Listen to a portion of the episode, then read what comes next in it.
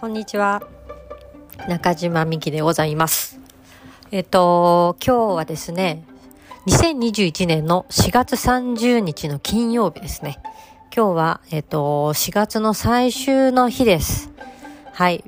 今日もう夜、夕方の今4時前なんですが、皆様今日一日はどんなことがあったでしょうかで、えっ、と、今日はですね、あの、しばらくずっと途中で滞っていた宇宙の法則の5つ目を、はい、あのー、レコーディングしておこうと思いました。はい、宇宙の法則の5つ目はですね、両性の法則ですね。両側の両に、えっと、性別の性、両性の法則。発音違うかな？良性の法則なのか？良性の法則なのかな、まあ、とりあえず、良性の法則ですね。はい。で、これ、パート5の1とさせていただきます。はい。あのー、結構あのー、説明していった時に、これはちょっと長くなるなと思ったので、途中で半分に分けてしまったので、またあの、宇宙の法則、パート5の2、良性の法則のその2はまたあの後日録音させていただきます。はい。で、えっと、この宇宙の法則の良性の法則ですね。これは、えっと、どんなものかというと、この世界の、まあ、例えば人間とか場所、物などのすべてに男性の性と女性の性の両方の性質があるっていうことを表しているんですね。男性の性と女性の性というのは、それぞれが性質の異なるエネルギーを持っております。で、じゃあ男性の性はどんなものを表しているかというと、まあ欲求とか欲望を表していますね。常にこう外に向かっているエネルギーで行動をこう促していく、そういうエネルギーになります。方や女性の性というのは何を表しているかというと、感情とか気分、あと癖とかですね。で、常に内側に、内に内に向かうエネルギーで、こう、アイデアの創造などにも関わってるんですね。アイデアが生まれて、それをこう、行動に移す。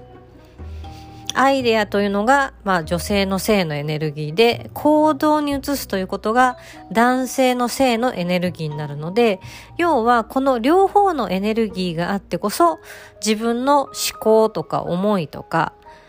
を、こう、実際、形にすることができるんです。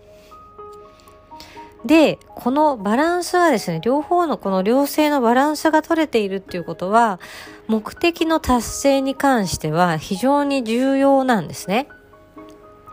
で、こう、例えば、その、外に向かっていく男性性のばか方にばかりこう、まあ、そればかりが作用していると、周りにこう、何かを与えてばかりいる。そういうエネルギーばっかり出しているので、まあ、どちらかというと、メンタル的にも、その、フィジカル的にも結構疲れ果ててしまう。です。思い当たる人はね、たくさん結構いらっしゃるんじゃないでしょうか。で、じゃあ逆にその女性性ですね。内に内に向かうそのエネルギーの方が強いと、あの、どんなことが起こっているかというと、与えられることをこう、待っていることが非常に多くなるんですね。で、まあ、例えばその、待っているということによって、行動が非常にこう、滞る。で、結果的には自分の考えを表現すること自体を、が滞るんです。で、この二つのそのバランスというものを考えると、まあ、例えて言うならば、車がですね、ガソリンを供給するように、私たちも与えてばっかりいることとか、受け取ってばっかりいることをどちらかに偏るんではなくて、バランスを保つことっていうのがすごく大切なことになります。で、じゃあ分かりやすい例えでこれ書いてあったんですけど、何でこう考えると分かりやすいかなっていうと、例えば呼吸ですね。呼吸してるところをこう想像してみてください。呼吸って、まあ、どっちからスタートしたかわかんないですけど、じゃあ吸って吐いて、が一つのあのサイクルになりますよね。吸ってばっかりもできないし、吐いてばっかりでもできないし、吸って吐く、吸って吐く、その繰り返しが呼吸になるわけですよね。この出す、入れる、与える、受け取る。この動きというのが全てに通じる良性の法則になります。例えば食べ物を食べるそれを排泄する動く休憩するその両方があって一つの何かが生み出されるっていうことですよね。片方だけでは成り立たないということです。あとですね、良性の法則にはもう一つの意味もあります。で、その、そちらは何かというと、それを解妊の法則と呼びます。解妊とは、えっと、女性が、あの、赤ちゃんができる時ですね。妊娠する、その解妊と書いて、解妊の法則と呼びます。で、これはですね、女性性のエネルギーが、女性性がそのエネルギーとしてこうアイデアを出す。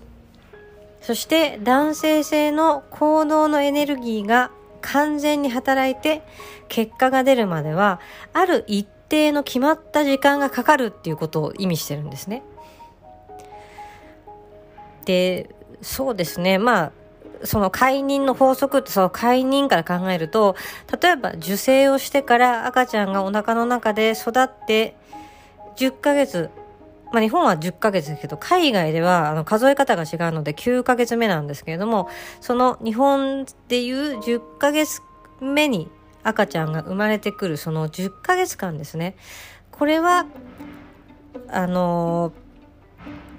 受精をして赤ちゃんというその現実になるまでのその非常に大事な必要なプロセスの10ヶ月間ということになるんですね。要は赤ちゃんになるまでこの10ヶ月がなければ赤ちゃんにはならないわけなんです。で、これはその、まあ私たちのその生命の誕生にだけではなくて、全てのものにやはり関わっていて、で、まあ分かりやすいのはやっぱりこう種をまきました。お水をあげて日光が、こう、日光が当たり、で発芽してっていうそのやっぱり発芽までのプロセスもそうなんですね。必ず一定の期間を必要とする。それがこの解任の法則っていうものになります。あの何て言うんですかね。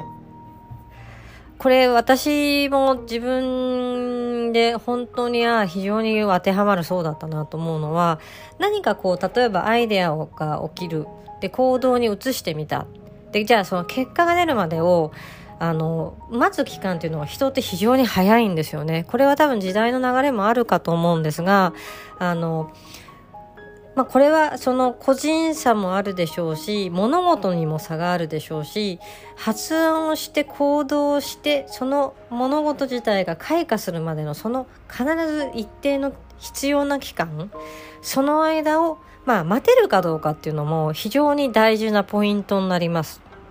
ま、待てないで、あのー、その場離れちゃったり、諦めちゃったりっていうすることも非常に多いと思うんですが、あのー、私はこの一つの周期って特にあの自分の中で非常に使命感を持って何かを成し遂げようとするときはこの期間っていうのが結構長めに設定されてるんじゃないかなと思っていて、あの、まあ、スポーツとかもそうですし、事業もそうですし、いろんなことをこう見ていると、あの、実際に種をまいて、それが開花するまで、意外に多いのが10年ぐらいのスタンスなんですね。